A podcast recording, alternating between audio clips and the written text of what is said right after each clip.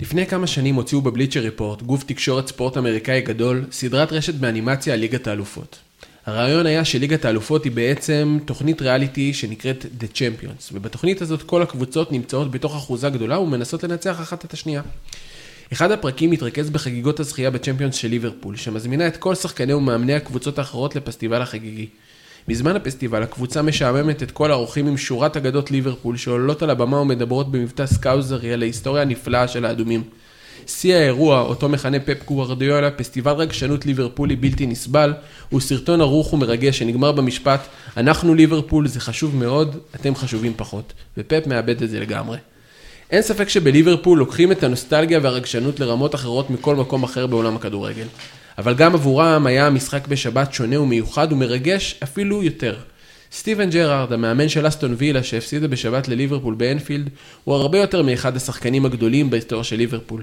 הילד שגדל במועדון, שקרוב משפחתו היה ההרוג הצעיר ביותר באסון הילסבורו, שהיה שם בכל כך הרבה רגעים גדולים עבור המועדון שלו, התנתק לראשונה מספינת האם. גם אם הוא יחליף מתישהו בעתיד את קלופ, התקופה הזאת היא משהו שאולי קשה לאוהדי ליברפול באמת לעכל. בסיום המשחק ג'רארד ענה בצורה מקצועית ומחושבת על כל השאלות שנשלפו לעברו, גם אלה שניסו לדגדג את בלוטות הרגש שלו. אבל אי אפשר שלא לחשוב על הרגע הזה, בו הוא נכנס בשערי האצטדיון, הסתובב והסתכל על היציעים, שהם חלק בלתי נפרד מכל מה שהוא. גם על המשחק הזה וגם על משחקים בולטים נוספים במחזור, אנחנו כאן כדי לדבר פתיח והתחלנו.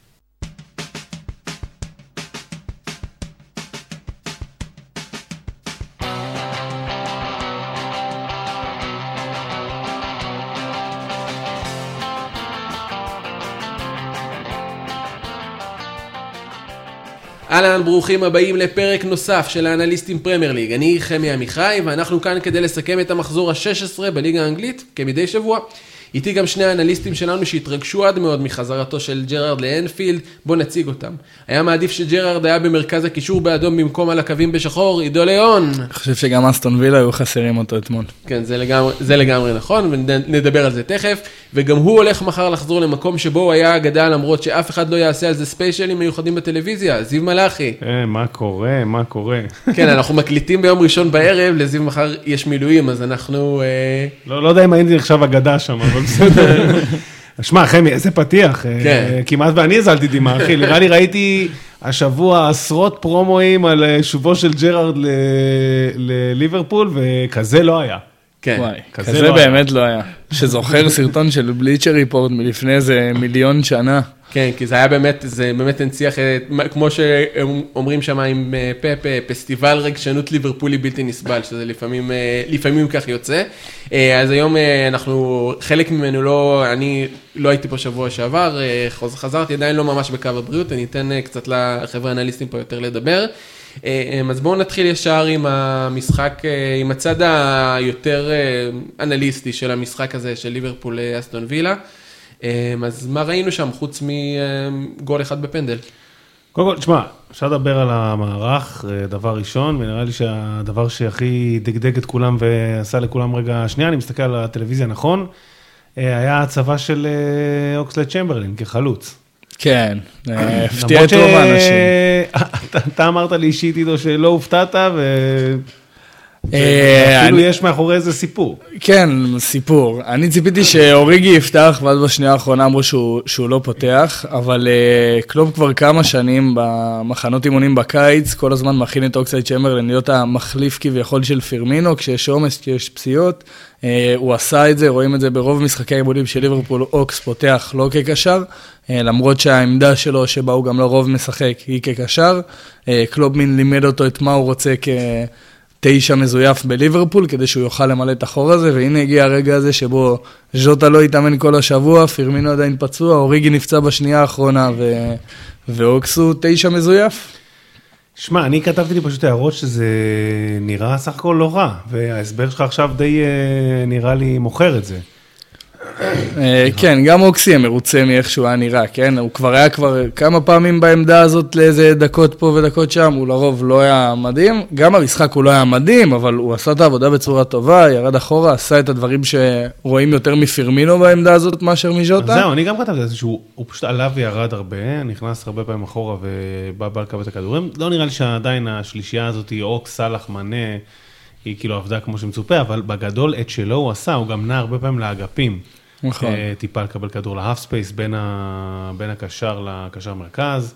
אה, סך הכל התנועה שלו, אה, המסירות שלו, ובעיקר, מה שלדעתי הרבה, הרבה מפריע ב...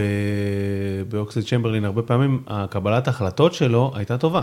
כן, הייתה... אומרת, עושה את הדברים טוב, פשוט, כן. אבל טוב. עוד פעם, זה לא, היה, לעשות. זה לא היה משחק גדול כמו שאנחנו לפעמים אומרים על סאלח, וואו, איזה תצוגה הוא נתן, אבל הוא עשה את הדברים שלא תמיד אתה מצפה, שזה המסירה הנכונה, התנועה הנכונה, ועוד בעמדה שכמו שאמרנו פחות מוכרת לו, אבל כן עשו לו את ההכנה כנראה כמו שצריך. אז אה, הוא היה נראה בסך הכל בסדר, לא היה נראה כאילו הוא זר לעמדה הזאת ומישהו שהגיע כמו שהרבה מאוד ציפו שזה יקרה. בוא נגיד, ש... אני חושב שמה שאמרתי מקודם, הוא, הוא... אני מחזק את עצמי, אחי. חזק, חזק. חזק את... הוא פשוט עשה את כל הדברים הכי פשוטים ובסיסיים, ועשה אותם טוב. זאת אומרת, הוא לא, חיפש. הוא לא חיפש כל מיני הרפתקאות, קיבל את נכון. הכדור, מסר אותו, לא חיפש לתרבל יותר מדי, מה שהוא הרבה פעמים עושה, כן. ולא חיפש להשתגע יותר מדי.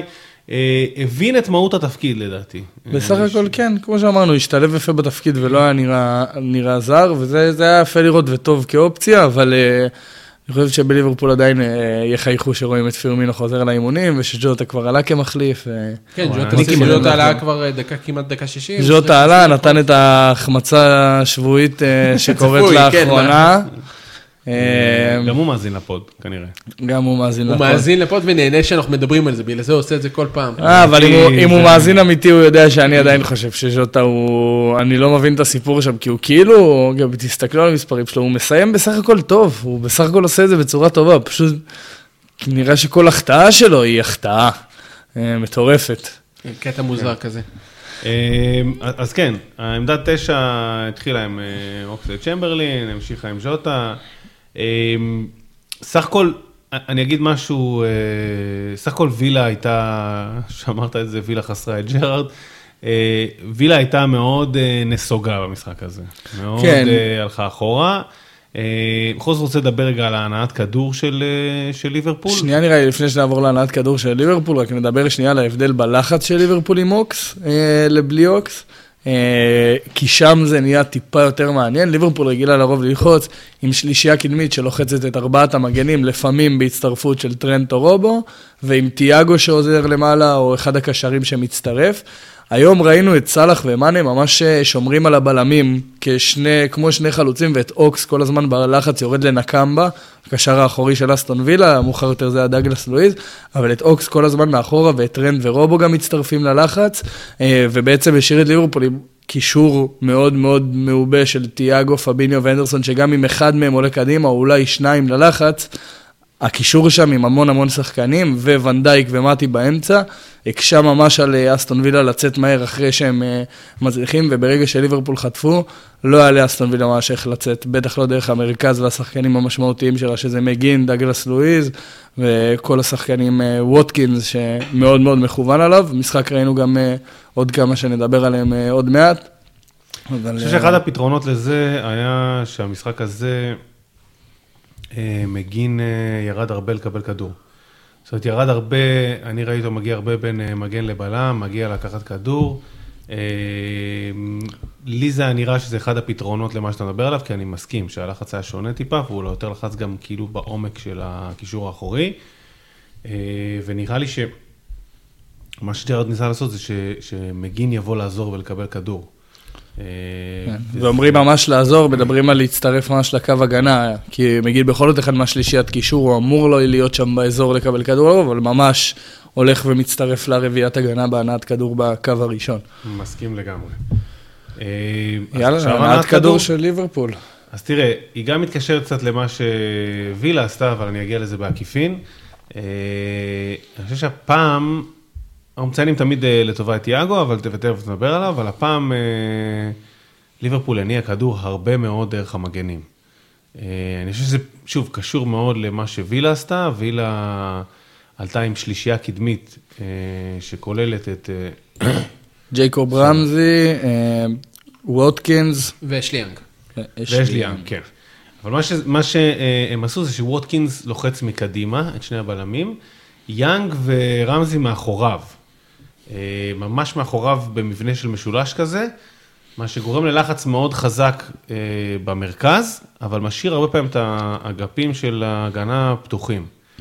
ואני חושב שזה היה יחסית שונה, קצת מוזר להגיד על ליברפול שזה יחסית שונה להניע כדור דרך המגנים, כי זה לא משהו שליברפול לא עשתה בחיים, אבל במשחקים האחרונים זה היה טיפה פחות דומיננטי, והפעם זה היה מאוד מאוד דומיננטי. ההבדל הוא לא שהם לא שותפים. כמעט כל כדור עבר דרך המגנים. כן, ההבדל זה לא שהמגנים לא שותפים, הם חלק תמיד מהנעת הכדור. הפעם פשוט היה מרכזי שהם רוב הנעת הכדור. זאת אומרת, גם טרנט וגם רוברטסון, רוברטסון עם הכי הרבה מסירות וטרנט אחריו במשחק. לרוב זה לא קורה, לרוב ונדייק ומטיפ הם אלה שמתמסרים קצת ביניהם, ואז משנים, ודרך טרנט ורוברטסון זה כבר אמור ללכת יותר קדימה מהר. גם דרך תיאגו. אני מדבר, אני מדבר מהרביעיית הגנה. אה, בהנעת כדור שם. כן, גם דרך תיאגו, גם הנדרסון מאוד אוהב לקדם את הכדור. אה, אבל בסוף, פה הם ממש היו אלה שניהלו, אלה שהתמסרו ביניהם, הרגיש ממש שהמגנים הם מן הפליימייקרים במאחורה, מי שמתחיל את ההנעת כדור, ופחות ונדייק ומטיפ מבדרך כלל. מסכים, מסכים לגמרי.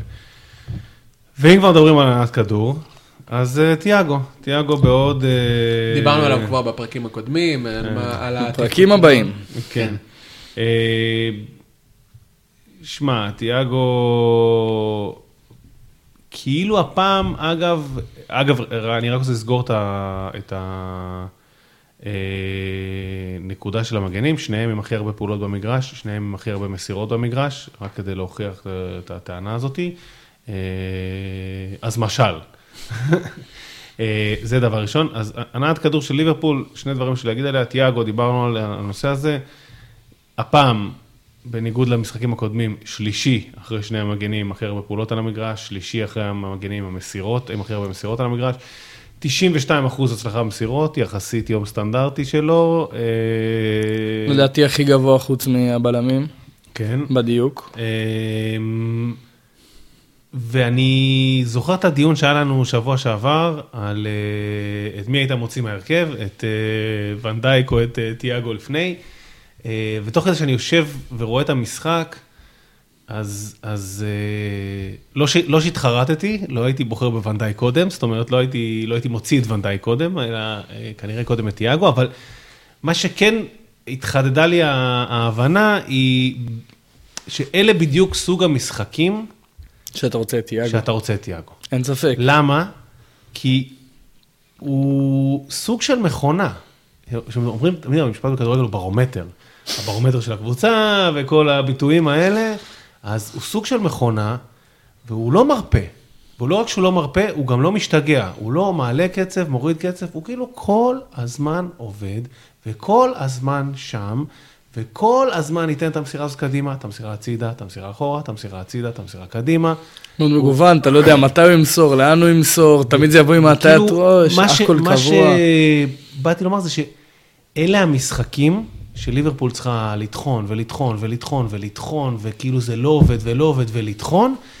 שהוא כאילו נותן לך את הדבר הזה בדיוק. גם כמו המשחק נגד וולף. נכון, הוא נותן לך... משחק שאתה צריך להמשיך ולהמשיך ולהמשיך, ולא להתייש ולהתחיל כדורים ארוכים, ולהתחיל אלא להמשיך בשלך, ולמרות שלא נכנס הכדור לרשת, עוד מסירה ועוד פעם לרווח את המשחק ולקבל, וכדור לעומק. אני אישית לא זוכר מאיפה זה בא לו, מברצלונה, שהיא ידועה בזה, אתה יודע, היטב, או מביירן מינכן, שהיא מכונה, אבל כאילו, מה שמאוד בלט לי זה שזה כאילו הקצב לא משתנה.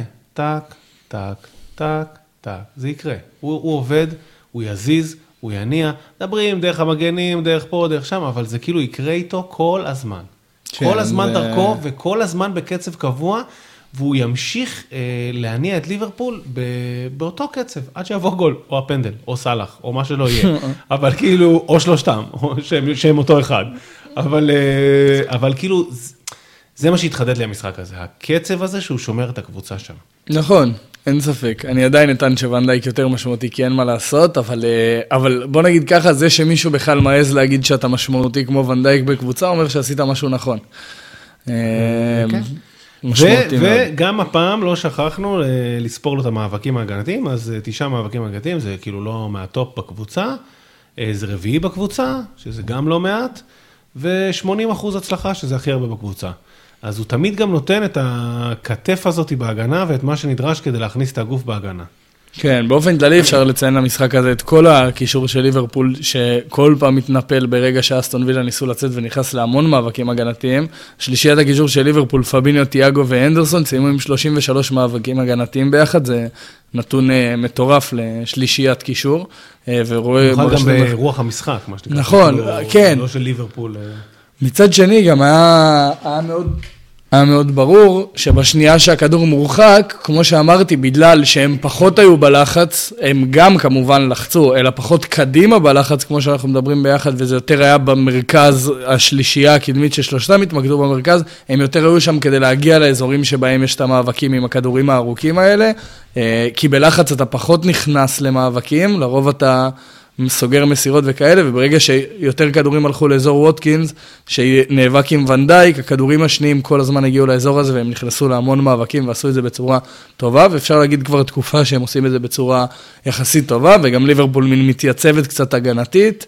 אה, נראית הרבה יותר טוב, בשבעה לדעתי המשחקים האחרונים ספגה רק שער אחד בכל המסגרות. מה, ליברפול מתייצבת, כאילו חוץ מחולת התקפה, דיברנו על זה בהתחלת העונה, שכל הקישור שם רקד, כל שנייה היה מישהו אחר שלא, שחסר, אני כבר לא זוכר את כל רכבת השמות, שכאילו פעם זה נפצע, פעם זה, וכל הסיפור הזה, אבל הגנתית, זאת אומרת חוליית ההגנה, רביעייה הגנתית, וחוליית הקישור, הן יציבות בזמן האחרון. זאת אומרת, עכשיו למעט חילופים שקלופ יעשה כרוטציה, ולתת לנוח, ופציעות קטנות, וכל הסיפורים האלה. צריך לזכור שאליפות אפריקה כבר מדפקת בפתח. איזה תקופה מפחידה. כן. שניים, שניים, שלושה. לא, שלושה נכון? מדברים על התקפה. כן, זהו, אבל זה עוד יותר מחזק את מה שאתה אומר, שבגלל ההגנה המאוד מאוד חזקה, בגלל שהקישור מאוד חזק, גם אם נבי קייטה לא יהיה, עדיין התחושה היא שהם יכולים להחזיק יחד עם זה, ויהיה להם כבר את היתרון ההתקפי מתישהו. אם זה אגפים. תראה, זה יהיה מעניין לראות אם אה, פרמינו יחזור כשיר עד אז או לא, כי אז... אה, נראה שכן, הוא צולם באימונים, עכשיו. לא, כן, אבל היה קטע שהוא חזר, עוד פעם, לדעתי... לא, לא, הוא חזר מפציעה קלה, ואז נפצע פציעה יותר קשה עכשיו, חזר יחסית מוקדם יותר ממה שציפו, ונשאר עוד כמעט, לא כמעט, אבל איזה שלושה שבועות בערך עד הטורניר. פירמינו אמור לחזור, צריך לראות שז'וטה והוא, שניהם באמת לא ייפצעו עוד פעם, ושמינמינו, אוריגי, אוקסייד צ'מברלין וכולם יהיו כשרים, ואז אולי ליברפול יכולה לעבור את התקופה הזאת בצורה בסדר, יהיה קשה. יהיה קשה, אבל הנקודה המקורית שלי הייתה על, על, על זה שהקו הגנה הוא יציב מאוד, גם בלי פציעות, בלי שום שינוי. קו הקישור נראה שזאת השלישייה של ליברפול. זאת השלישייה שקלופ מכוון אליה כבר שנים. שלישייה, אם אתה זוכר, לא רע. אם, אתה זוכר, היה את, השנה שתהיה הגיעה שנה שעברה, וזה היה מין די ברור שרוצים ללכת לשלישייה של פביניו, אנדרסון וטיאגו, זה היה אז אמור להיות, לפי מה שחשבנו על חשבון ויינלדום, ואז במשחק הראשון ששלושתם פתחו ביחד היה נגד אברטון, המשחק שפירק את ליברפול לגמרי, וטיאגו נפצע לתקופה ארוכה, ואז פביניו, ואז אנדרסון. זה העונה הראשונה שבאמת יוצא להם לשחק ביחד, גם זה רק בכמה משחקים האחרונים, עוד פעם, אנדרסון התחיל קצת אחרי, כל אחד באמצע היה לו את הפציעה שלו, אבל כשהם רצים ביחד, ליברפול נראית חזקה מאוד, היא עוד לא הפסידה משחק שהם משחקים ביחד, היא בקושי סופגת, והיא נראית מאוד מאוד חזקה. אה, עוד פעם, ועדיין אה, יהיה מעניין לראות איך היא תסתדר אה, בלי כל החלק הקדמי. אה, נראה, נראה מה יהיה. כן. אה, נראה לי כמה נקודות אחרונות שאפשר להגיד אה, על אסטון וילה גם, אה, לפחות. אסטון וילה מאוד ברור, ניסתה להתגונן, בסוף כמו הרבה ורוב הקבוצות שמגיעות לליברפול, כמעט עבד לה. מנסה לו לספוג, נכון? איך, איך ג'רארד אמר פעם עכשיו מצד המאמן, בסוף הגענו ל-0-0 שהוכרע על ידי פנדל גבולי, ספק גבולי, ספק גבולי. גם הוא, גם הוא יודע, הוא לא יכול להראות שהוא, שהוא מחבב את ליברפול, רואים את זה כבר שבוע, שהוא מנסה להגיד אין לי קשר, אין לי קשר, הוא לא יכול להגיד כן, הגיע להם פנדל, אבל בסדר, לא משנה. Uh, בסוף אסטון וילה כן הצליחה לעמוד, אבל זה היה נראה uh, קצת כמו קטישה, אסטון וילה לא הצליחה לצאת קדימה, הרעיון שלה של הכדורים הארוכים לווטקינס, שנראה כאילו היה אמור להסתדר עם ונדייק, אתה אמרת את זה ואני פשוט מסכים לגמרי. אה, פשוט לא, לא, לא עובד להשאיר שחקן באחד על אחד לוונדייק, אתה מנסה להשיג את היתרון לא, על ההגנה. כדורים ארוכים על ונדייק. כן, שעם לא... הפנים לכדור, זה פחות עובד. Uh, הדבר היחיד שאני אגיד שאני חושב שהיה uh, מתוכנן ועבד בצורה אני לא יודע אם טובה או לא, כי גם הקו השמאלי של ליברפול הוא טוב, אה, אבל הניסיון לדחוף את ליברפול במתפרצות פחות דרך סאלח וטרנד ויותר דרך רוברטסון ומאנה והצד השמאלי. אה, וראו את זה שמה טארגט, המגן השמאלי של אסטון וילה, במחצית הראשונה בעיקר זה הבולט, לא עלה בכלל, לא משנה אם אסטון וילה תוקפת, הוא לא עלה. אה, ולעומת זאת מתי קאש, בפעמים הבודדות שאסטון וילה כן ניסתה לצאת קדימה, מתי קאש עלה גבוה. ולא פחד לעלות גבוה במחצית הראשונה. האיש בעל הוצאות החוץ של יוסי בניון. כן, האיש אה, עם הוצאות חוץ, רורי דלאפ. אבל הוא עלה מאוד קדימה וראו את רוברטסון מאוד מאוד מנסה לנצל את השטחים בקו שמאל ואת ליברפול הולכת לצד שמאל. אה, אני משער שזה גם כדי שיהיה מישהו מוכן לסאלח, כמו שאמרנו, עם טארגט, וגם כדי שבאמת יצאו דרך קו שמאל ופחות על הקו החזק של ליברפול כביכול. אה, עבד או לא, בסוף רוברטסון אה, יצר הכי הרבה מצבים במשחק, אז אה, כביכול עבד, מצד שני הוא, הוא גם יצר מצבים, זאת אומרת הוא יצר שלושה מצבים, וליברפול כן הגיע להזדמנויות שלה, ו-1-0 זה נכון שבסוף היה 1-0 מפנדל, אבל בוא נגיד ככה, אם היה פה תיקו זה לא היה עושה צדק עם איך שהמשחק נראה. כן, זאת אומרת, זה לא שאסטון וילה הצליחה למנוע מליברפול להגיע להזדמנויות, ליברפול הגיע להזדמנויות כמו נגד וולפס. זה פחות נכנס בסוף, אבל הגיעו להזדמנויות האלה. Uh, ההבדל, אני השוויתי את זה לך מקודם, ההבדל להרגיש שווטקינס לבד לא, לא יכול uh, לשבור את ההגנה של ליברפול. טראורי הצליח טיפה יותר, אז, אסט, אז וולפס כן הגיע לכמה הזדמנויות, אבל אסטון וילה שמשחקת נגד ליברפול, לא הייתה נראית עם פתרונות, ובאמת ראו את זה על ההזדמנויות ועל הכל, אסטון וילה עם אפס איומים למסגרת, 0.16 expected goals, היא, היא לא הייתה במשחק מבחינה התקפית, והגנתית עמדה יפה, אבל זה קשה מול, מול התקפה כזאת. כן, מסכים. כן, אבל כן צריך להגיד ש, שכמו שאמרת, גם מול וולפס 1-0, כלומר 1-0 מול וולפס, 1-0 מול וילה, לפני זה אה, משחקים עם ארבע, זה, יש תחושה שמתחילים אולי קצת לסגור את uh, ליברפול, שקצת יודעים אולי... Uh... אבל עוד פעם, זה בדיוק מה שאני אומר, דווקא אין את התחושה הזאת מהשני משחקים האחרונים, כי בשניהם ה-1-0 הוא מין 1-0 משקר. בשניהם אם היה 3-0, הדיבור היה, וואו, איזה עוד משחק גדול של ליברפול התקפית. ב-expected goals ליברפול הגיע לשלוש. זה לא דבר, כאילו, קבוצות לא מגיעות לרוב לשלוש. לרוב, כשקבוצה כובשת שלוש או ארבע, היא עוברת את ה-expected goals שלה. זאת אומרת, היא הייתה צפויה לכבוש פחות והצליחה לדייק. ליברפול בשני משחקים האחרונים פחות מצליחה לסיים, וראינו את זה על ז'וטה בשני המשחקים, המשחק נגד וולס יותר, אבל ראינו את ההחטאות, ליברפול כן מגיע להזדמנויות. שמע, אני לא זוכר מתי מאנה כבש. מאנה? והוא עדיין רביעי במלכות השערים. זאת אומרת... אבל עדיין. הוא לאחרונה עם תפוקה נמוכה מאוד, והוא... אני, אני גם חושב שזה, בהקשר של הדיון הזה, ליברפול צריכה לקבל תפוקה מהשלישייה הקדמית יותר מאשר רק סאלח. עכשיו, זה לא שרק סאלח כובש, אבל כאילו כמעט כל משחק זה או אחד בישול שלו וזה, או שעושים עליו את הפנדל, או ש... הוא כובש, כאילו, או שהוא מבשל. אה, מאנה, שוב, אני לא זוכר. לשאלתך, מאנה כבש את השער הראשון מול ארסנל ב-4-0, אה, לפני אה, ארבעה משחקים. אוקיי. כן, זה, זה, זה, זה כל הסיפור. שלושה משחקים. כן, כן. וגם לפני, בוא, לפני זה? לפני זה... לא, לפני זה הוא כבש. כן, כן. לפני זה הוא כבש. לא, הוא כבש, אבל לדעתי הוא, הוא, הוא הפקטור החסר עכשיו, בזה שכאילו ליברפול תסיים בין ה-1-0 הזה ל-2-0 היותר בטוח, או ל-3. אבל אם אתה... והיא מנצחת יותר מ-1-0 בחוץ משני המשחקים האחרונים. אז יהיה לנו כאן ויכוח, כי לדעתי דווקא מאנה, ומה שהוא עושה טוב זה שכשהוא לא כובש, אז הוא לא נעלם מהמשחק. נכון. אה, זאת אומרת, הוא עדיין מאוד עוזר, ואתה רואה אותו מאוד משפיע. נכון, הוא גם היה מאוד פעיל, נכון אחי, אבל עדיין הוא צריך גם לתת מספרים. אין ספק, הוא צריך גם לתת מספרים, אבל בסוף כשאתה מסתכל עליו, רק שלושה שחקנים כבשו יותר ממנו עונה, ושניים מהם נמצאים כבר בליברפול. זאת אומרת, זה נכון מה שאתה אומר שליברפול... אה. דיוגו ז'וטה, ג'יימי ורדי ומוחמד סאלח הם שלושת השחקנים היחידים בליגה העונה שכבשו יותר שערים ממאנה. אז זה, זה נכון מה שאתה אומר, יכול להיות שבשלושה משחקים האחרונים שבהם הוא לא כבש, זה משפיע. דרך אגב, באחד מהם ליברפול ניצחה 4-4-1 את אברטון, נכון שהוא לא כבש, אבל אני חושב שהוא יצא מרוצה. השניים האחרים, ליברפול, נכון שהיא ניצחה, אבל בסוף אם ליברפול נצחת פעמיים 1-0, והוא לא כבש, זה לא סוף העולם. מה שכן, בימים שבהם סאלח לא יצליח לתת את הפנדל, להשיג את הפנדל, או אוריגי לא יצליח להבליח את השער הזה, הם יצטרכו גם את מאנה, הוא עשה את זה במהלך העונה, במשחקים האחרונים הוא פחות, אה, הוא פחות עשה את זה, ויגיע גם השלב שבו הוא יצטרך לתת את השער הזה. בסדר, עוד פעם, אתה כאילו... אני לא מגדיל את התופעה, זה לא שהוא לא שחקן טוב, כן? הוא שחקן מעולה, הכל טוב, הוא גם נותן את המספרים שלו, הכל טוב, גם נתן אותם בתחילת העונה, הכל טוב. אני חושב שכרגע, אני חושב שסאלח צריך עזרה. וזה שוב פעם מחזיר אותנו לעניין של אליפות אפריקה. כלומר, ברגע לא, ש- באליפות שלא יהיה סלאח ולא יהיה. מאן- שלא יהיה לא, לא- לא לא אפריקה ולא לא יהיו אז מי בעצם... אה, לא, אני מסכים שסלאח צריך עזרה, השאלה שלנו הוא האם הוא מקבל לא בטוח, או לא. אני לא הסתכלתי על המספרים לעומק, אני חייב להודות, זה קצת תחושתי, מה שאני אומר, אני חושב שאני בכיוון, אבל לא יודע כמה גולים מקו שני יש לליברפול, כמה כאילו אנדרסון, אה, כמה שאנחנו מהללים את השלישיית קישור הזאתי, פביניו, אנדרסון, אה, אה, תיאגו, כמה שערים יש להם ביחד? נכון, אין להם הרבה שערים, לדעתי לפביניו יש שער אחד העונה, לתיאגו שער אחד ולאנדרסון שניים. זה משהו באזור הזה של הארבעה שערים אולי ביחד.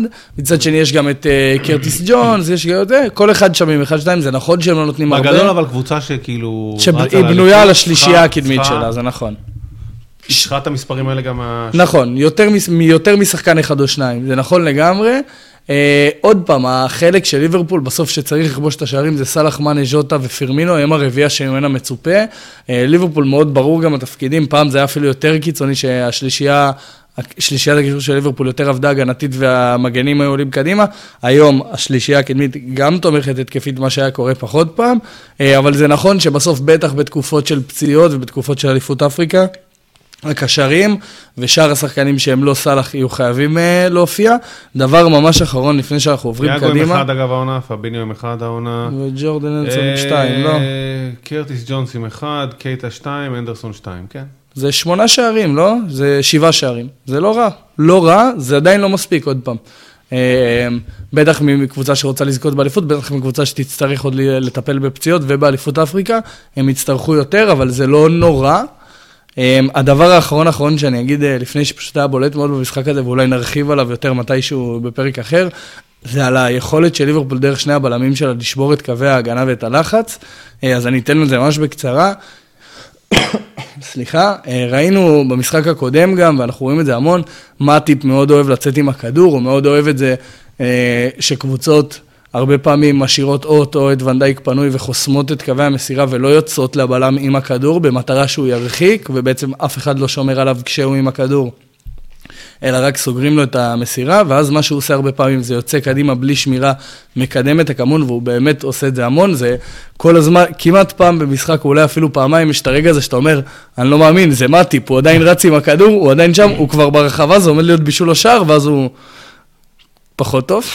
אבל uh, זה, לעומת זאת, ונדייק, שכנראה עושה את זה הכי טוב בליגה מבחינת הבלמים, הכדורים הארוכים שלו הם פשוט מטורפים. כן. גם מטיפ וגם ונדייק מאוד מדויקים, הסגנון מסירה שלהם הוא שונה, מטיפ מאוד מקדם כדור עם פסים חזקים קדימה, ונדייק כדורים ארוכים מאוד אוהב, ונדייק סיים עם תשעה כדורים ארוכים, כולם מדויקים במשחק, זה נתון מטורף לבלם גם שמוסר כדורים ארוכים מאוד גבוהים, והיכולת של ליברפול בשנייה שלוחצים אותם, או ברגע שיש קווי הגנה מסודרים, לשבור אה, את הקווי הגנה האלה דרך הכדורים הארוכים שלו, גם תיאגו עושה את זה, אבל אני מדבר עוד מהקו הגנה, היא מדהימה ותורמת המון.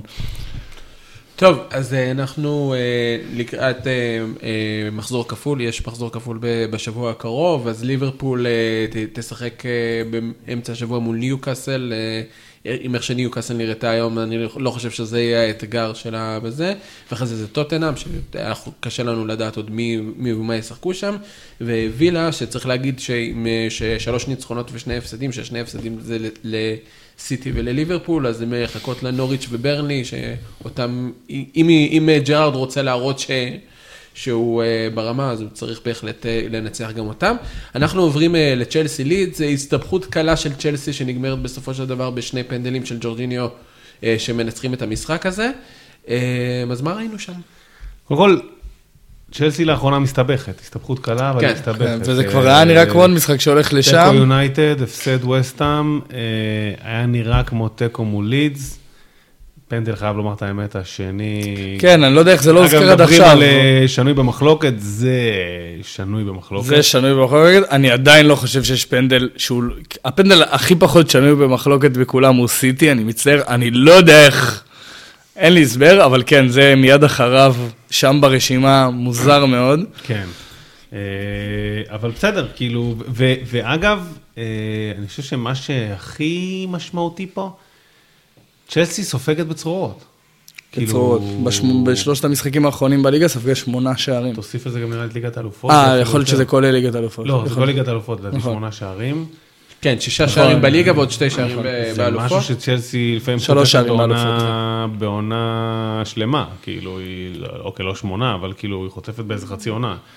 ב, אני חושב בסוף העונה שעברה של אה, צ'לסי, הם באיזה עשרה משחקים ספגו שער אחד. אני כאילו, חושב שעד מחזור 12, צ'לסי הייתה עם ארבע ספיגות, ועכשיו היא כבר עם תשע או עשר. אפשר לבדוק את זה. משהו כזה. היא סך הכל, אגב, עם 11, כן?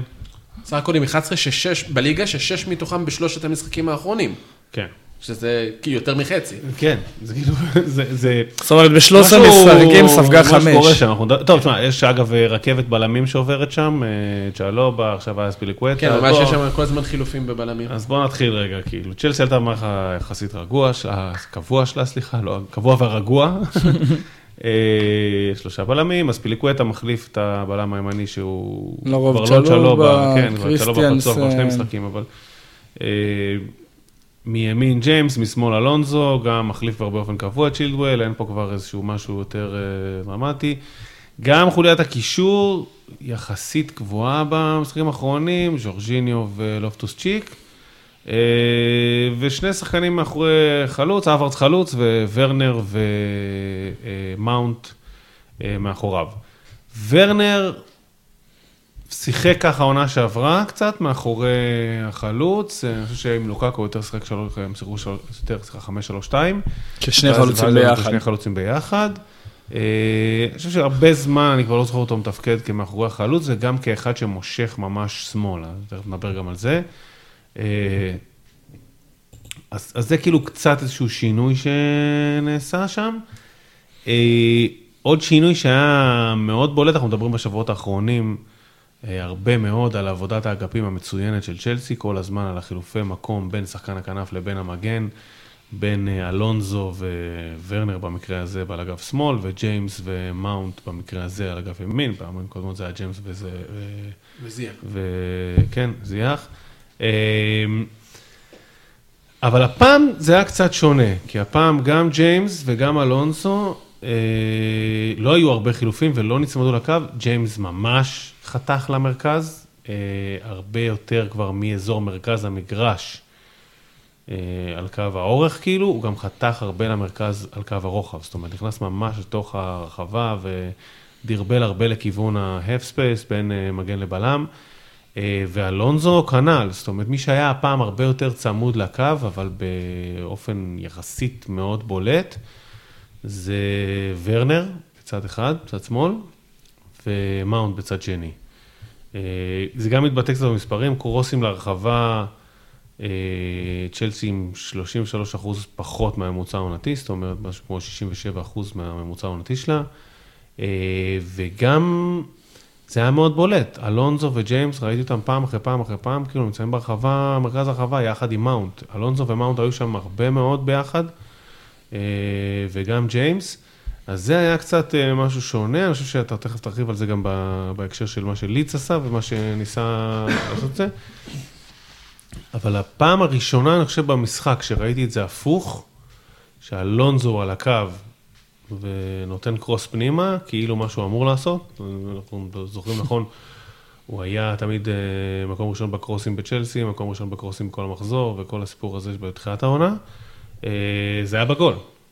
וזה גם בא אחרי חטיפה בלחץ, זה לא באמת... כן, בדיוק, כאילו זה לא בא אחרי בילדאפ שהם בנו וזה, זה בא כדור שהוא אני חייב חטפו להודות שאני לא מאה אחוז. הבנתי את ההיגיון עם זה, זאת אומרת להצמיד את ורנר דווקא לקו ולהכניס את אלונזו. אה, על פניו נשמע לי פחות יעיל. אה, אז פה, פה קצת הייתי, כאילו אני תמה מה אה, טוחל ניסה לעשות עם זה. זה היה מאוד אה, מכוון, זה היה ברור, אבל אה, פחות אני חושב עבד. זה עבד דווקא הפוך, כשאלונזו נצמד ובישל את השער. שעוד פעם, אבל זה לא קרה בבילדאפ. צ'לסי פחות הצליחו ליצור באמת המשחק כן, הזה אתה רוצה את זה כרגיל. ללידס, אבל תכף נדבר על כן. הלחץ של לידס וכל זה. בפן הקבוע של צ'לסי, אה, זה די אה, כאילו לופטוס צ'יק וז'ורג'יניו בקישור, אה, ז'ורג'יניו עם המסירות, לופטוס צ'יק עם הדריבלים, שבעה דריבלים, 71 אחוז הצלחה, הכי הרבה בקבוצה ב... באחוז הצלחה וגם בכמות דריבלים.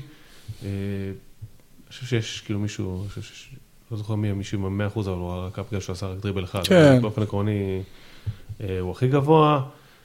מה שהם כן עשו, כרגיל, צ'לסי זה לחץ גבוה של השלישייה הקדמית. גם פה, המעבר הזה בלי לוקאקו, זאת אומרת, לא יודע אם זה מעבר, אלא האילוץ הזה של בלי לוקאקו, שהאברץ מקדימה, ורנר ומאונט, יוצר שלישייה מאוד אה, לוחצת, מאוד דינמית, מאוד מהירה. אה, גם המשחק הזה, צ'לסי עם 80% יותר פעולות לחץ מהממוצע העונתי שלה. אה, כאילו- בהצטרפות כמובן של המגנים גם. כן, כן, כן. אה, ועוד אלמנט שכבר נהיה אה, קבוע, אתה דיברת עליו שבוע שעבר, רודיגריניו. רוד- רודיגריניו, כן. אה, רודרגיניו מסתער קדימה, שני הפנדלים עליו. שני הפנדלים, שתי עבירות ברחבה של לידס הם על רודיגר. כן. זה כאילו... אנשי הפנטזי יודעים את זה כבר. כן, אנשי הפנטזי יודעים את זה. נכון, לא יודע אם מישהו צפה את זה, אבל... אה, לא, אף אחד לא אתה צפה מקבל את לקבל עליו זה. נקודות בהגנה. אגב, אני חושב שכולל רודיגר אחרי זה העבירה השנייה לא אבל זה מה צפה. שקורה לאחרונה לצ'לסי, אתה לא מקבל עליו נקודות בהגנה, אתה מקבל עליו נקודות בהתקפה. כן. כאילו, זה זה הקטע, כאילו. כן, בהגנה כאילו זה אפס, ואז כן, ה... ב- בהגנה הוא כאילו, אתה לא מקבל על צ'לסי נקודות בכלל, כולל על רודיגר, ובהתקפה אתה כאילו... פורח. גור- גורף נקודות עם רודיגר, יותר מסאלח לדעתי, אני לא יודע מה קורה בזמן האחרון, אבל בסדר, כן. אה, אבל זהו, זה כבר נהיית רוטינה יחסית קבועה. כן. אה, שהוא אה, מסתער כן, קדימה. כשצ'לובה לא משחק, הוא לגמרי הבלם שמוגדר יותר חופשי לצאת עם הכדור קדימה, באופן כללי הוא מצטרף. זה מעניין ועושים את זה יפה במערך של שלושה בלמים בצ'לסי. אה, נראה לי אבל אפשר לעבור ל- ל- לקבוצה מבחינתי היותר מעניינת של המשחק. כן, יאללה כן. קדימה, לידס. אז אה, ליד שיחקו במערך אה, סוג של איזה 4-3-3, אה, רביעיית הגנה, פורשו מגן קשר אחורי, שקלטון וג'ק אריסון כשני קשרים בשלישייה, אבל שנצמדים מאוד מאוד לקווים והולכים המון עם המגנים, נרחיב על זה עוד שנייה. ומן שלישייה קדמית של טיילר רוברטס, דניאל ג'יימס ורפיניה. אה, שכל הזמן אה, אפשר להגיד כל אחד מהם היה נמצא במקום אחר מבחינת הסדר של שלושתם, לכן קצת קשה לקבוע בדיוק אה, את מי אתה ממקם איפה מבחינת המערך, אבל כל אחד נסביר שנייה מתי כל אחד תפקד כמה לא, אולי. אחד נראה לי צדדים, לא, רפיניה יותר בימין, ג'יימס יותר בשמאל וטיילר רוברטס באמצע, טיילר רוברטס לפעמים יורד, לפעמים כחלוץ, רפיניה בא לקבל כדור, עוד שנייה נסביר. ג'יימס מוצא את עצמו לפעמים הרבה פעמים, נכון. השחקן הקדמי ביותר, כן. מבחינת הקווי רוחב יש להם שמאל, ימין ואמצע. כן, לא, זה, ה- זה מאוד ברור. אה, ואפשר לראות את זה גם אולי אה, נתחיל דווקא מהלחץ של לידס, אה, שהוא הפחות אולי מרכזי המשחק הזה מבחינת הנקודות המעניינות. לידס לחצה, לחצה 23 פעמים, זה קצת מעל הממוצע שלה, באחוזים 57, זה פחות או יותר הממוצע ההצלחה שלה. גרמה לצ'לסי ל-11 עיבודי כדור, שזה מראה שצ'לסי הייתה באופן יחסית מדויקת ולא איבדה סתם כדורים, אלא כמעט ורק מהלחץ של אה, לידס, שזה אפשר לנקוף לזכותה של אה, צ'לסי. אה, ובלחץ רפיני היה תמיד על רודיגר, דניאל ג'יימס תמיד על אזפיליקואטה או קריסטיאנסן שנכנס, ובאמצע כביכול טיילר רוברטס היה אמור ללחוץ את תיאגו סילבה, אבל הוא קצת פחות לחץ אותו. כן, אני חושב ש... אה, אה, לידס נתנה לתיאגו סילבה לטייל.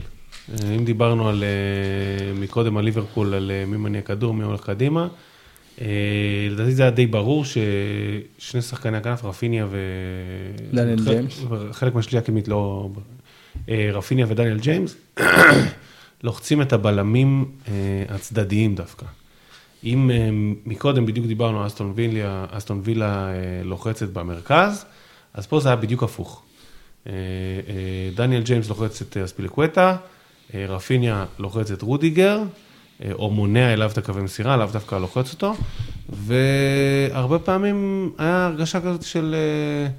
קצת כמו בשכונה, תן לו, תן לו, הוא לא יודע. תן לתיאגו להתקדם, זה בסדר, כאילו. אולי זה, מעלה השראה, אולי זה הרעיון, בעצם רעיון ללחוץ את הצדדים כדי להניע את כן, לא, למרכז. זה, זה לגמרי, לא, לגמרי ל- הרעיון זיו פה בהסבר. זה, לגמרי הרעיון, ואני חושב שהם הם ניסו להכניס אותו לאיזשהי סוג של מלכודת, שהוא מקבל לחץ יותר אה, אה, מאחורה. אני לא חושב שזה עבד יותר, מדי.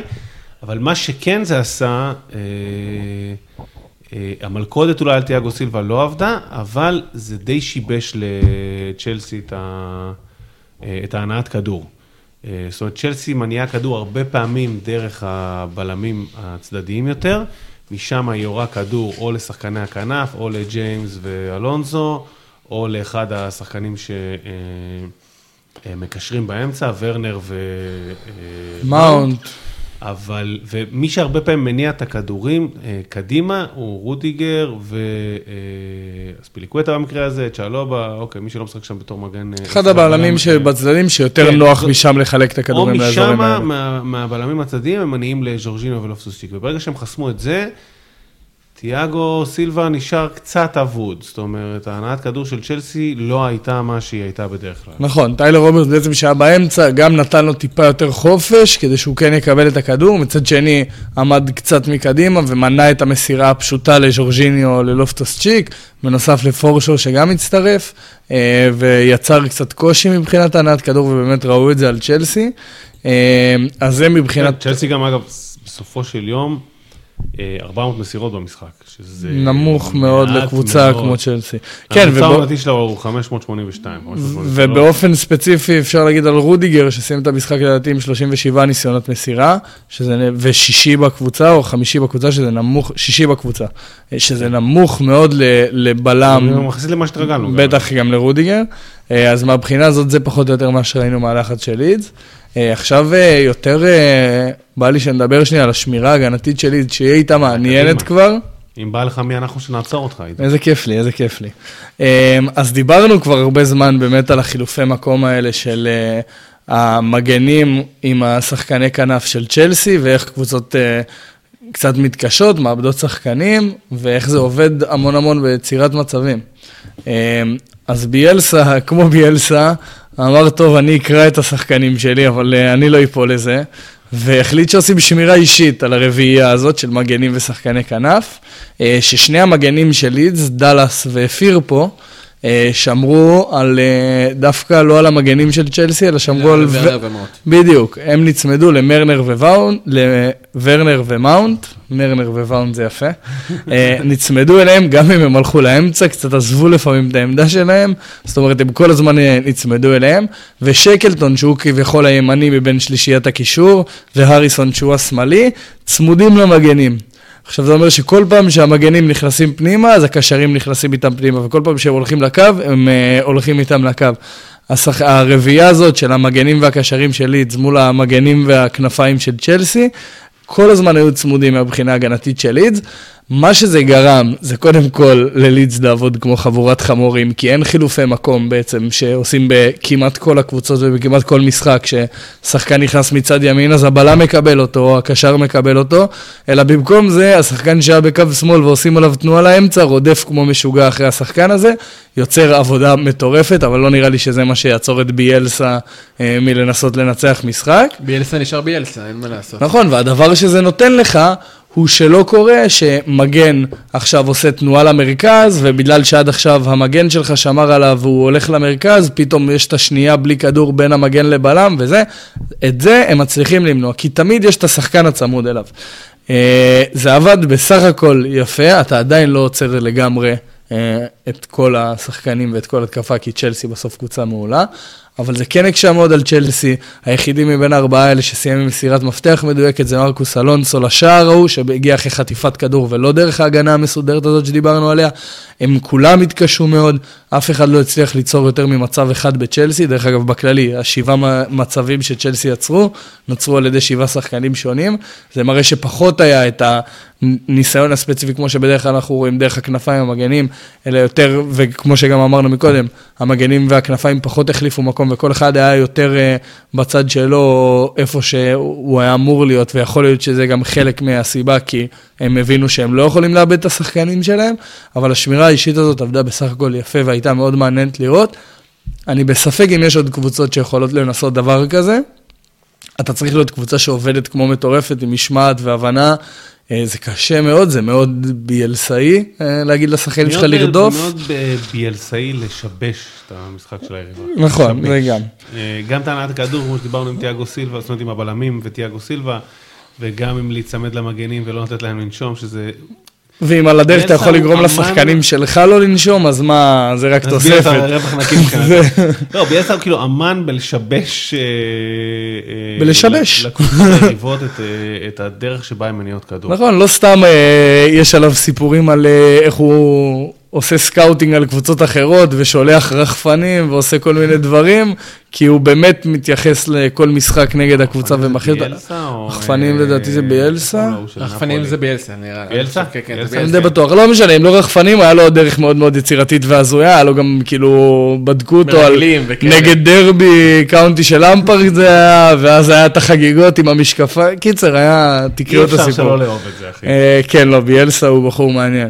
אבל אה, כן, זה היה מעניין ואולי משהו שלא יודע אם פחות צפוי, אבל מאוד קשה לחשוב שמשהו כזה יקרה, והיה יפה לראות ומעניין מהבחינה הזאת.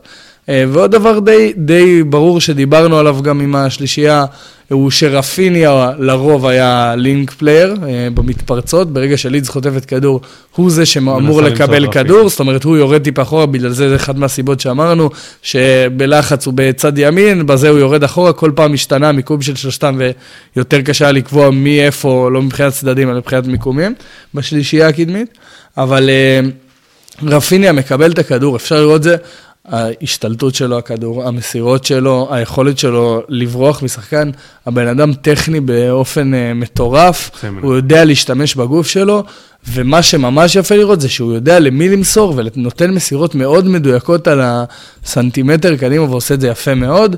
אז היה את זה, ואת את, אה, רפיניה שיורד אחורה לקבל את הכדור, לשמור עליו ולנסות לשחק את הכדורים האלה לדניאל ג'יימס או לטיילר רוברטס, לרוב דניאל ג'יימס, אה, שלפעמים גם היה הכתובת בלי רפיניה כ link player, אבל אה, בעיקרון זה מן היה הניסיון של לידס לצאת קדימה דרך המהירות של דניאל ג'יימס והטכניקה והיכולת של רפיניה עם הצטרפות של רוברטס.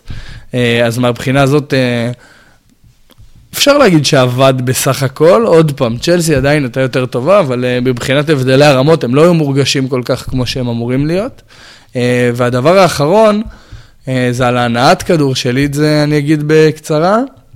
ראינו את שקלטון, אה, שאמרנו הוא הקשר הימני מבין השלישיית הקישור של לידס, הולך ממש כמגן ימני בהנעת כדור של, אה, של לידס, ממש ממש לקו. דאלאס, המגן הימני, נכנס בין המגן לבלם, וג'אק אריסון, שהוא כביכול הקשר השמאלי, לא הולך ומשחק כמגן שמאלי, אלא טיפה יותר קדימה, אה, ומנמנים בסוג של חמישייה, רביעייה, ששקלטון הוא חלק מהקו האחורי, ופורשו, הקשר האחורי, הוא מגיע לקבל כדור כמו שז'ורג'יניו ולוסטוס צ'יק עושים.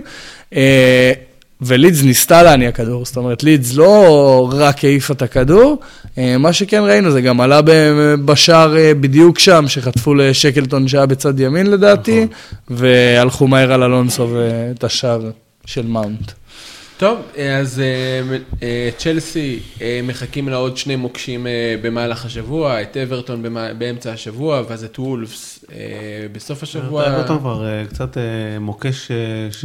גלגר- מוקש פורק מנשקו. פורק מנשקו. גלגר של דורון כובש עכשיו אנחנו עוד- מה זה? אנחנו עוד נגיע לזה. אה, ודיברנו על ביאלסה שמשבש, אז ביאלסה הולך לשבש, יש לו שני מטרות מאוד גדולות לשבש בשבוע, מנצ'סטר סיטי באמצע השבוע, וארסנל אה, בסוף השבוע, מה שמוביל אותנו אה, למשחק הבא שלנו, קבוצה שלפחות לפי המשחק מול סאוטהמפטון אה, יש מה לשבש, שזה כבר חדשות מאוד גדולות בהקשר של ארסנל. ארסנל עם 3-0 אה, יחסית מרשים, שוב, פעם סאוטהמפטון לא, לא, בוא, בוא נגיד לך, לא קבוצה שהיית מצפה שארסנל לא תנצח אותה. אה, בכל זאת, אה, מראה דומיננטיות עם שער, אה, בוא נגיד את זה ככה, יש לארסנל כזה כל כמה עונות. שהם עושים את אותו שער, נראה לי זה כאילו, זה כאילו בתוכנה של השחקנים, מכניסים, עכשיו תעשו את השער הזה של ווילשר.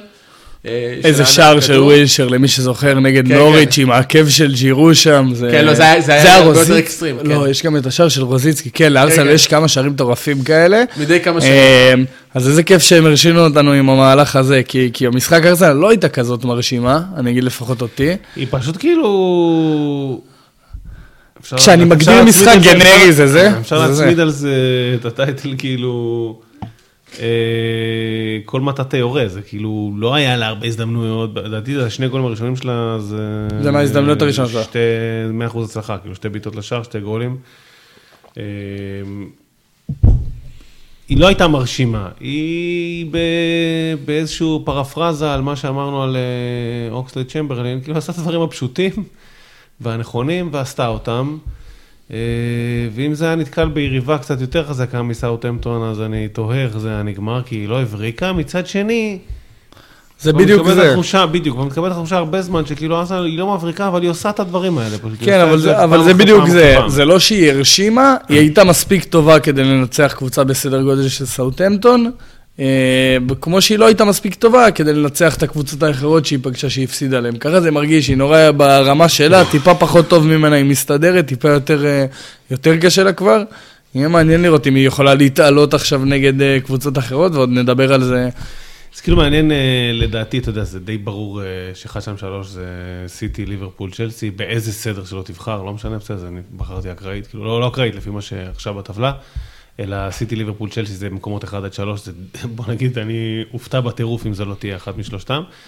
במקומות 4 עד 6 כזה, זה יונייטד, ארסנל, טוטנאם, מעניין. ווסטהאם. ווסטהאם לא, ששכחנו. אז כזהו, כרגע ווסטהאם שם, אני לא יודע אם היא תחזיק עד סוף העונה. אבל- נכון, אבל אפשר להגיד את זה על כל הארבעה. אתה גם יכול להגיד כרגע טוטנאם בדיבור, אני לא יודע אם הם ימשיכו עוד, יונה, אה, לא יודע, אתה יש יודע שם... אי אפשר, אי אפשר להגיד, הרבה עליהם עכשיו בגלל ש... אה, נח. אה, אתה יודע. מאמן חדש, קורונה, לך תדע איך זה יצא מזה, אבל זה כאילו, אם כן, מה ש...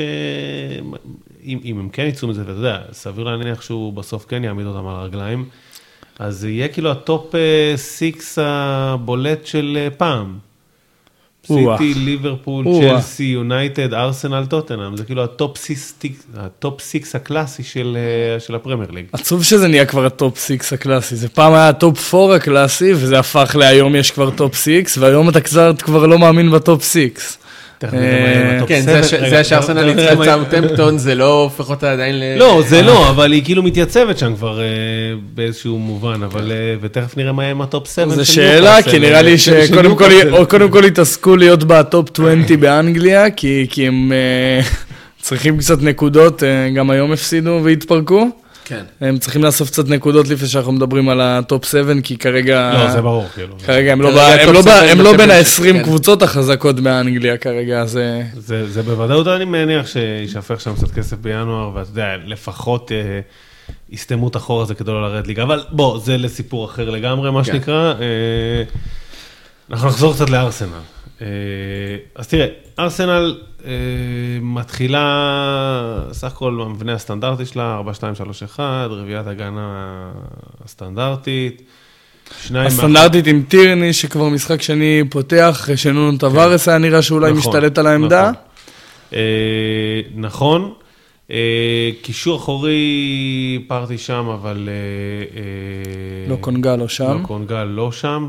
אה, אה, גרנית צ'קה. תכף נדבר גם עליו. אה, וגם השלישיית קישור, אה, אוקיי. סאקה קבוע כבר, אה, אודגרד, זה תמיד מתנדנד כזה בינו לבין לקזט, תלוי גם באובמיאנג, לקזט בחוד, ומצד שמאל מרטינלי. אה, לא, היה פה שינוי ברור, צריך להגיד לפני. סמיסרו כנראה שלא היה כשיר למשחק הזה, הוא ישב על הספסל אבל לא שותף, והיה ספק לגביו, אז כנראה שהוא לא היה כשיר. ואובמיאנג הפסיד אימון כדי להתקעקע בברצלונה לדעתי. דודו אובמיאנג, מה שנקרא, הוא עשה את האובמיאנג. אובמיאנג, המשתכר הגבוה בארסנל, נסע לעשות קעקוע במקום אימון במדינה אחרת, יום לפני משחק, אה, וקיבל עונש והושע מהסגל. זה הסיבה כיף שאודגרד לדעת ו... שדברים כאלה קורים גם ליג. זה- כן, לא רק השכונה שלנו. אז היה, אז היה. אה, בשכונה שלנו אין כסף לטוס ליום לברצלונה לא, להתקעקע, אבל... אה, היית אומר, ב- כן, כן. ב- ב- בליגה הישראלית, ליגת העל, הפרמייר ליג שלנו, כן, אז היה. היית ש- אומר כאילו שמע הגיוני. מספרים שגם באיזה ליגה אחת באירופה, ליגה צרפתית, יש כדורגלן שטס מדי, אה, מדי פברואר ליום הולדת של יום הולדת של אחותו, כן, אז, אבל... הוא לא טס, הוא נפצע שוב. נפצע, כן. במקרה, במקרה שהוא פצוע. בחזרה תמיד, אה, לארסנל. בקטע הזה, כן, אוקיי. הוא פשוט ממש נלחם באזור ינואר ומקבל אדומים לפני פברואר, אז... אה, אז מי שהיה... אה, אז שני השינויים, אני חושב המרכזיים לדבר עליהם, סמית' רו ומרטינלי זה שינוי, ותכף ניגע בו, אבל זה דווקא צ'אקה ולוקונגה, ואודגרד... אה, את כאילו אובמיאנג, אה, את כאילו בדיוק על המקום לקזט. של לקזט שעלה למקום של אובמיאנג. אה, ואני חושב שאודגרד עשה לקזט, זאת אומרת ירד הרבה לקבל אחורה כדור, אה, הרבה ירד אחורה וימינה לקבל כדור. אה, זה די משהו שארסנל עושה הרבה עם לקזט, אבל אודגרד עושה אותו ממש טוב. אודגרד, אה, לקזט צריך להיות חלוץ שיורד אחורה, ואודגרד יכול להיות קשר קדמי שיורד אחורה. לקזט שזה, זה כבר נהיה לי יותר מדי... אה, סבבה, בסדר, מקבל את התיקון. אודגרד לא, ירד לא הרבה תיקון, דווקא תמיכה. כן, אודגרד מסכים. ירד אה, לקבל כדור הרבה, אה, והרבה פעמים, טוב, אולי זה גם קרה במצב של תגובה, אבל אה, גם לקזט ירד איתו, אבל אני חושב שאנחנו נרחיב על זה גם בהמשך. אני מבטיח פה הרבה הבטחות להמשך, כן. אני לא יודע... יהיה המשך, כאילו, חבר'ה, כן, יהיה המשך. יהיה המשך, למי שלא הבין. אבל כן, וביחד אגב, אני רוצה לומר, הם משחקים די טוב, הם כאילו קצת מבינים אחד את השני, משלימים אחד את השני, משחקים מאוד טוב על שטח צפוף ביחד. זאת אומרת, יש להם את המסירות הקטנות האלה שהם אה, אחד עוקף, אחד אה, שנותן לו קטנה ושולח, אה, שעבד לא, לא רע בכלל. צ'אקה, בואו נדבר עליו קצת. בואו נדבר עליו קצת. הוא כאילו שני שחקנים שונים, כשהוא בלי לחץ ועם לחץ. כשהוא בלי לחץ, הוא מניע כדור לא רע בכלל, פותח לאגפים, יודע לחלק מסירות ארוכות גם. מחלק מסירות ארוכות טובות, עושה בגדול מה שצריך לעשות. שיש עליו גרם של לחץ, גרם, כאילו לוחץ אותו, לא יודע מי, יתוש, או אני לא יודע מה, ששחקן לידו הוא כאילו מאבד מלא כדורים. מלא כדורים. ברגע שיש עליו טיפה לחץ, הוא פשוט אה, לא עומד בזה. ואני לא מדבר על אגב איזה לחץ מסיבי, ליברפול סטייל, סיטי סטייל, אה, לידס סטייל, לא יודע מה, כאילו כל מי שיודע לעשות אה, לחץ. מדבר לחץ יחסית... אה, ברגע ששחקן מתקרב. בגדול, כן. אה, זה כאילו ממש שני שחקנים שונים, וזה קטע... קטע קטע. זה אולי אותו שחקן, זה שחקן שלא יודע בעצם, כאילו, יודע, שחקן מקצועי וזה, אבל שהוא לא באמת מבין את הדרך משחק של לשחק מול לחץ. הוא לא באמת מבין, כאילו... זה פשוט, אז זה לא לא קשור אפילו לדרך אה, משחק, יותר מדברים. על זה שהוא פשוט, הוא הוא פחות מדויק, הוא פתאום מוסר מסירות לא נכונות, הוא מעיף כדורים, כאילו, נראה נראה שכאילו ברגע שלוחצים אותו, הוא מין כזה, טוב, רק שאני לא אאבד כדור, אומר בוא נעשה משהו, בוא נעשה משהו מהר, אני אעשה את זה, ואז כאילו, זאת אומרת שזה עניין מנטלי בעצם. או מנטלי, או שהוא באמת חושב מאוד לאט, מאוד. מסכים, מסכים. אה, אגב, זה כנראה זה כי גם, אגב, כשהוא פנוי, אז תמיד הפעולה לוקחת לו עוד קצת זמן. זה פשוט נכון. כאילו כשהוא פנוי, זה לא הוא מפריע. איטי. כן, זה לא מפריע. בלי להעליב. כשהוא, אה, כן, וכשהוא כנראה מהיר יותר משלושתנו, אבל באופן עקרוני הוא איטי. לפרמייר ליג הוא איטי. אה, אז זה זה. סאוטהמפטון התחילה את המשחק כשהיא לוחצת גבוה. רגע, אה, יש לנו עוד משהו להגיד על ארסנל קצת? נראה לי שנגיד נגיד על הדרך. סבבה. אז סאוטהמפטון התחילה כשהיא לוחצת גבוה. אה, ובהתחלה זה היה נראה ממש טוב, אני חייב להגיד את האמת, היא לחצה, לחצה, וארסנל ירתה מלא כדורים ארוכים למעלה, איבדה מלא כדורים במרכז. מגרש, אה, זה היה נראה כאילו טוב, אבל אז הגיעו המצבים שבהם אה, סאוטהמפטון כאילו זייפה בלחץ, כאילו, היא עשתה את נכון. זה הרבה, היא עשתה את זה הרבה פעמים טוב, וחלק לא קטן מהפעמים לא טוב. זהו, אז היה לנו דיבור על זה. סודנו פתחה עם ה-442 שלה, ולחצה, וזה הרגיש מאוד מאוד אה, יושב טוב על ארסנל, ונדבר אה, מאוחר יותר על אה, מערכים מתאימים, אבל 442, שני בלמים לוחצים בלמים, שני שחקני כנף לוחצים את המגנים של ארסנל, קשרים במרכז לוחצים את צ'אקה ו... ופרטי. לא. אה, את צ'רקה ופרטי, כן. צ'אקה. כן, צ'אקה ופרטי בקישור, זאת אומרת, כל אחד יש לו את השחקנים שאמורים ללחוץ, וזה עבד באמת באמת טוב. סאוטמפטון הגיעו לכמה הזדמנויות שלה, באופן כללי סאוטמפטון הגיע ליחסית הרבה הזדמנויות, אה, וברבע שעה הראשונה, אה, ארסנל איבדה שבעה כדורים בחצי שלה. זה ממוצע שלמשחק מגיע ל-42 עיבודי כדור, שעוד לא היה לנו. בחצי. שלה. בחצי שלה. זה הרבה. זה כמות מטורפת. בכללי המשחק ארסנל איבדה יחסית הרבה כדורים, כי סאוטנטון המשיכה ללחוץ, וכמו שאמרנו, לפעמים עבד, לפעמים לא.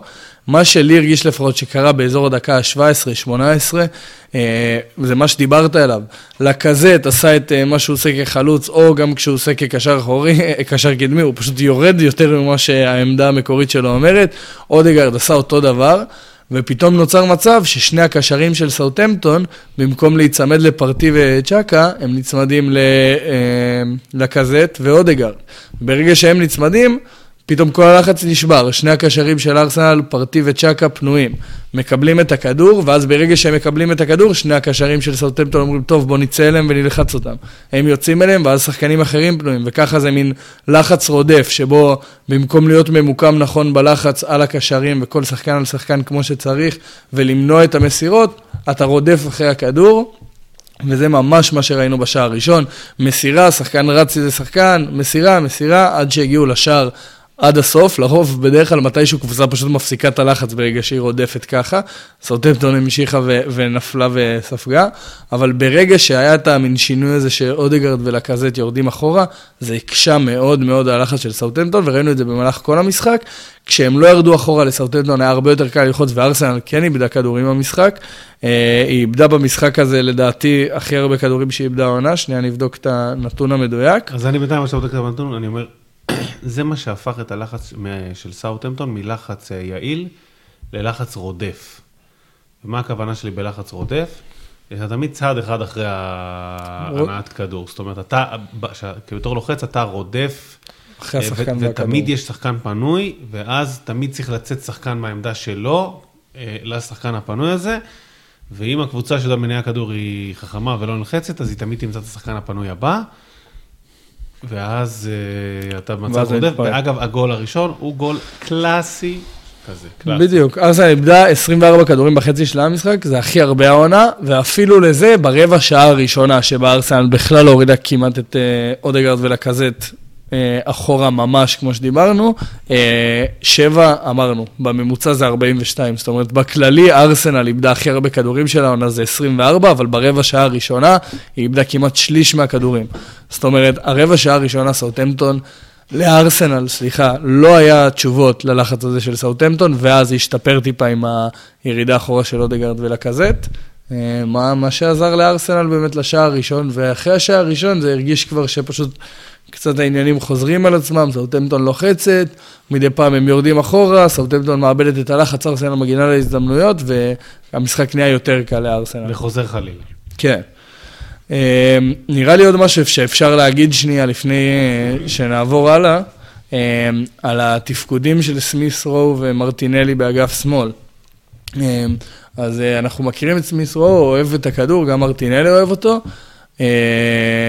אה, רו נכנס הרבה לאמצע, מנסה לחפש את המסירה עם הכדור שלו, אה, ופחות נצמד לקו אה, כמו שחקן כנף קלאסי והולך אה, לעומק של הקו, נכנס קצת לתוך הרחבה.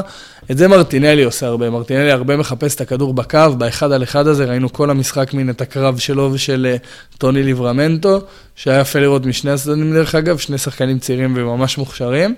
אה, אז ראינו את מרטינלי המון נכנס לתוך העומק, נכנס לקו, משחק צמוד ומנסה לקחת את הכדור קדימה ופחות הולך עם הכדור למרכז כמו שסמיסרו עושה.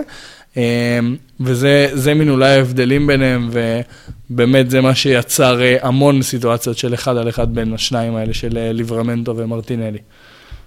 טוב, אני מעניין. איתך. מעניין, מסכים. זה יהיה מעניין, שוב פעם, תכף אנחנו נדבר גם על המשחק הבא של ארסנל, אז יהיה מעניין לראות כאילו את ה... בכלל את- התפקוד שם בצד. אה, בואו לפני שנעבור הלאה, אה, נסכם את המשחקים האחרים שהיו במחזור הזה. אה, הרבה פנדלים היה במחזור הזה, הרבה פנדלים גם של הדקות הרבה האחרונות. פנדלים על רודיגר. כן, הרבה פנדלים. מפוקפקים. כן, אה, ברנטפורד מנצחת 2-1 עם פנדל בדקה ה-90, הוא שם, שם אותו בפנים, מנצחת את ווטפורד, ווטפורד, אה, תקופת אה, ירח הדבש של רניירי נגמרה, אפשר להגיד, די. אה, וחוזר אה, חוזר למקום, אה, סיטי עם 1-0 גם בפנדל אה, של סטרלינג, אה, שלא מפסיק ובכללי במשחק הזו עם חימנז לכל מי שראה כן.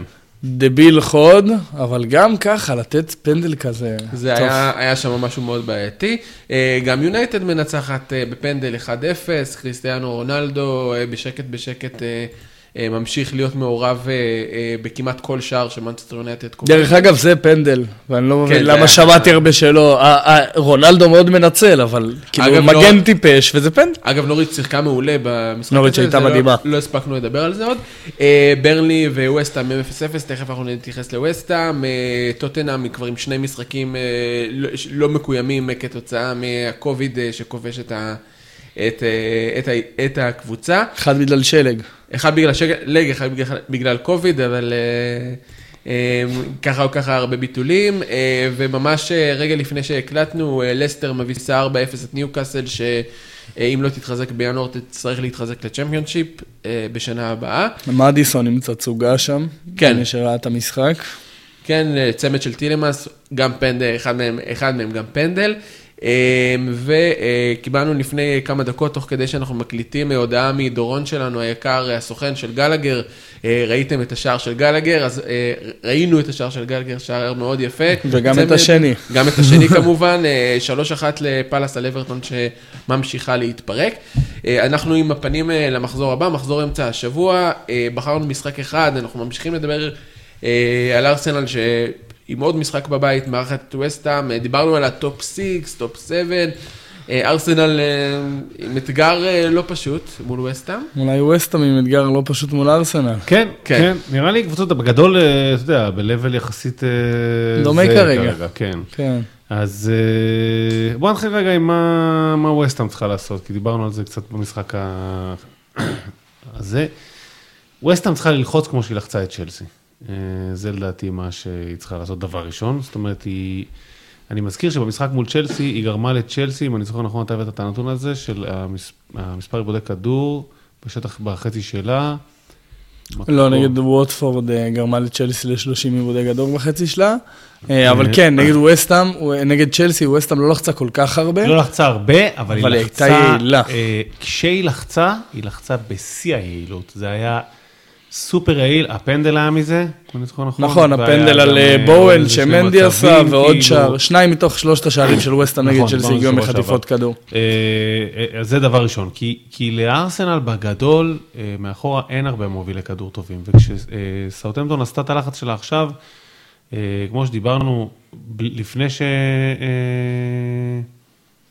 לפני שהיא עשתה את ההתאמות ארסנל, זה, היא ניתנת ללחץ, אין לה מאחורה בלמים מניעי כדור יותר מדי טובים, יש לה את אה, פרטי ואני לא יודע מה אם לא קונגה או צ'אקה או מי שזה לא יהיה, אני, אני מניח שוב שהניסיון פה יותר קצת לעשות רוטציה, להוריד קצת מהעומס ומהלחץ, אה, אבל בגדול אין לה מניעי כדור ממש טובים תחת לחץ.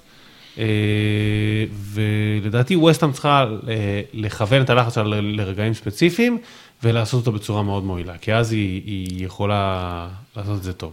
בדיוק כמו שאמרנו גם מול סאוטמפטון, לדעת מתי ללחוץ, סאוטמפטון לחצה המון, וזה גם מה שעלה לה בחלק נכון, מהשערים, נכון. לדעת מתי ללחוץ ולא להפקיר את ההגנה פשוט בלחץ מטורף, שזה גם לא מה שווסטהאם עושה, היא לא קבוצה שלא חייצת הרבה, אה, אבל ראינו במשחק נגד צ'לסי ההוא את היעילות בלחץ, וזה מה שהיא צריכה, היא צריכה שהלחץ שלה יהיה מאוד מאוד מתואם וכולם ביחד, אבל כשהוא מתאים ונכון ומוצאים את הסיטואציה שבה ארסנל טיפה יותר בעייתית ומגיעה יותר לקווים ואזורים שבהם יותר אפשר ללחוץ, וללחוץ את הקשרים ולגרום להם לאיבודי הכדור.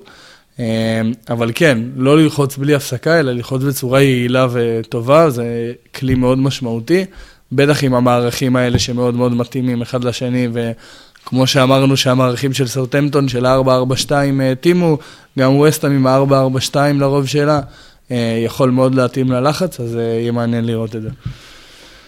עוד דבר שווסטהאם יכול לעשות, זה את ה... דיברנו על זה גם, על הכדורים הארוכים האלה לאנטוניו, בין מגן לבלם. אה, לדעתי יעבוד טוב מול ההגנה של אה, ארסנל. אה, בין אם זה גבריאל מצד אחד, עם טירני או, נו, נו. או נונו טווארז, לא יודע שוב מי יהיה שם. זה יעבוד, וזה גם יכריח את המגנים, וסליחה, גם בצד השני עם טומיאסו. זה יכריח את המגנים קצת לרדת אחורה, אה, וזה יוציא את הבלמים של ארסנל קצת הצידה. אה, דיברנו על זה כבר בפרקים הקודמים, שווסטהאם עושה את זה טוב, היא לא סתם יורה כדורים למעלה, היא מכוונת את מי כאילו שולח את הכדור, מתי אנטוניו יצא, אה, בן רחמה לפעמים מקבל כדורים כאלה. גם מאוד. מאוד דייקת עם הכדורים עצמם. נכון, אז לדעתי צריכה להמשיך עם זה, זאת אומרת, זה, זה רלוונטי מאוד להגנה של, של ארסנל. אה, מה ארסנל צריכה לעשות לדעתי? אה, אחד, לעבוד דרך האגפים, אה, אבל דרך האגפים בצורה אה, חכמה יותר. אה, קודם כל, ווסטהאם חטפה ים גולים, אני מס- מסתכל על כל התקצירים של, הסתכלתי עכשיו על כל הגולים שווסטהאם ספגה, המון גולים שהגיעו בדיוק בצורה שבה ארסנל עובדת, כאילו, זאת אומרת, כדור למרכז, אודגרד נניח במקרה הזה, או לקזט, או מי שזה לא יהיה, ואז לאגפים, שנניח במקרה הזה זה שיהיה סאקה בצד אחד, וסמיטרו או מרטינלי בצד שני, אה, ומשם אה, קרוס פחות או יותר לאזור של ה-11 או ה-16. ווסטהאם לדעתי חטפה איזה עשרה גולים כאלה, ממה שאני ראיתי. כן, ווסטהאם חטפה באופן כללי הרבה, גם עם השינויים של סופל ובן ג'ונסון, ומתחלף שם כנראה שזה מין אזור שהוא טיפה יותר פגיע, פלוס זה שהשחקני הקו, הפורנלס ובן רחמה ובוהן וכל מי שמשחק באזורים האלה, הרבה מאוד עסוק בהתקפה ולפעמים דווקא ביציאות המהירות אפשר לתפוס אותם אה, דרך ה link player הזה שדיברת עליו. כן. הרבה קרוסים אגב, גם אה, קרוסים אה, לגובה, עובדים על ווסטהאם. גם זה עובד. נכון. דרך אגב, שתי קבוצות שמאוד מעניין לראות אותן בנייחים, כי ווסטהאם היא אחת הקבוצות הטובות בליגה נכון. מבחינת האחוזי הצלחה, וארסנל, אני רציתי להגיד את זה מקודם, אבל אני אגיד את זה עכשיו, היא עושה בקרנות של הדברים אה, יפים ממש, והיא כובשת באופן יחסי הרבה מאוד בקרנות, כבשה כבר שישה שערים ב-16 מחזורים, זה המון אה, מקרנות. יש לה גם תרגיל מאוד מאוד קבוע, ארבעה שחקנים שהם הנוגחים הפחות טובים של ארסנל עומדים בתוך הרחבת חמש, שבדרך כלל אה, סמיס וואו פרטי וסאקה ולקזט, ואז שלושה שחקנים שהם הנוגחים היותר טובים, שזה תמיד גבריאל וטומיאסו, וזה כמעט תמיד אה, זה פרטי או פרטי. מישהו כזה. אה, מצטרפים בדרך כלל אחד לקרוב, שזה גבריאל או פרטי, ושניים לרחוק. זה עבד מדהים גם המשחק עם השער של גבריאל, אתם יכולים ללכת לראות ממש איך רואים את הארבעה שחקנים יוצאים מתוך הרחבת חמש, מפנים אותה קצת, הם מגיעים מאחור, וזה גם עבד בשער שנפסל לגבריאל. נכון. עושים את זה המון המון, וזה עובד טוב מאוד. אה, מסכים, ועוד דבר שהיא צריכה לעשות, אה, זה לתקוף בין הקווים של אה, ווסטהאם. ווסטהאם הרבה פעמים משחקת עם קווים אה, סדורים, 4-4-2 בהגנה, אה, ופה פרטי יודע לדחוף את הכדורים האלה, אודגרד יודעים לדחוף את הכדורים האלה. לקזט יודע לרדת ולקבל... גם אובמיאנג יודע, אה, זאת אומרת, העבודה בין הקווים... יודעים להימצא שם, נכון? העבודה בין הקווים תהיה משמעותית פה, אה, והיא תכריח את ווסטהאם לחשוב על כל מיני פתרונות אה, יצירתיים שהיא צריכה לעשות את הדברים האלה. אה, יהיה מעניין לראות אם זה באמת אה, ישתמשו בכלי הזה. יכול להיות גם מאוד שיהיה להם את השטח הזה, כי ווסטהאם אה, לא צפויה לבוא ולהתגונן. כמו שקבוצות מגיעות מול קבוצות שהן כביכול חזקות, כי ווסטהאם, אה, אני מאמין שלא מרגישה שהיא נופלת כרגע מארסנל, היא לא תגיע ותסתגר יותר מדי לטעמי. ברגע שהיא לא תעשה את זה ואתה משחק ב-4-4-2 קווים הזה, אתה תוכל למצוא באמת בין המרווח של הקישור להגנה, אולי את ה... ב half space את האזורים שלך, ויהיה מעניין לראות בסך הכל אם לווסטהאם יש בזה. משחקים אה, מאוד נוחים, אגב, אחרי ארסנל. אה, נוריץ', סאוטהמפטון, ווטפורד, משחקת די... אה, בתקופה קשה באופן כללי עם הלחץ של המשחקים בקריסמס אחד עם השני. קבוצה שמעניין יהיה לראות. קבוצה שהיא מוקמת מה, רביעי עכשיו? יונייטד כן? רביעי, לא, היא רביעי. רביעי לדעתי עם אותו מספר נקודות כמו יונייטד. אה, לא, עם נקודה אחת יותר, עם 28 נקודות, עכשיו עם, עם הנקודה הזאת עם ברלי. אה, אגב, אה, ארסנל ברצף ביתי די מעניין, עם בתשע המשחקים האחרונים, כולל משחקי הבית האחרונים, כולל שני המשחקים האחרונים בעונה הקודמת, יש לה רק הפסד אחד ותיקו אחד, ובארבעת המשחקים האחרונים היא ניצחה בבית. אה, ולא ספגה בשלושת המשחקים האחרונים. שוב פעם, צריך להגיד, הקבוצות שהיא שיחקה מולם זה וילה, ווטפורד, ניוקאסל וסאוטהמפטון. כלומר, זה לא, אין פה איזה, זה לא, זה לא קבוצות ברמה של, של וסטאם, ובאמת מעניין לראות אה, באמת מה יהיה. אה, אז אנחנו ניפגש פה גם בשבוע הבא. תודה לזיו. תודה רבה. תודה לעידו, יש פה מצבת חולים ארוכה, ולמרות זאת הצלחנו לסיים את הפרק לצלוח הזה את עד זה, הסוף. לצלוח את זה. לצלוח אותו עד הסוף. אז אני חמי, ושיהיה שבוע טוב, ונתראה בשבוע הבא. נתראה.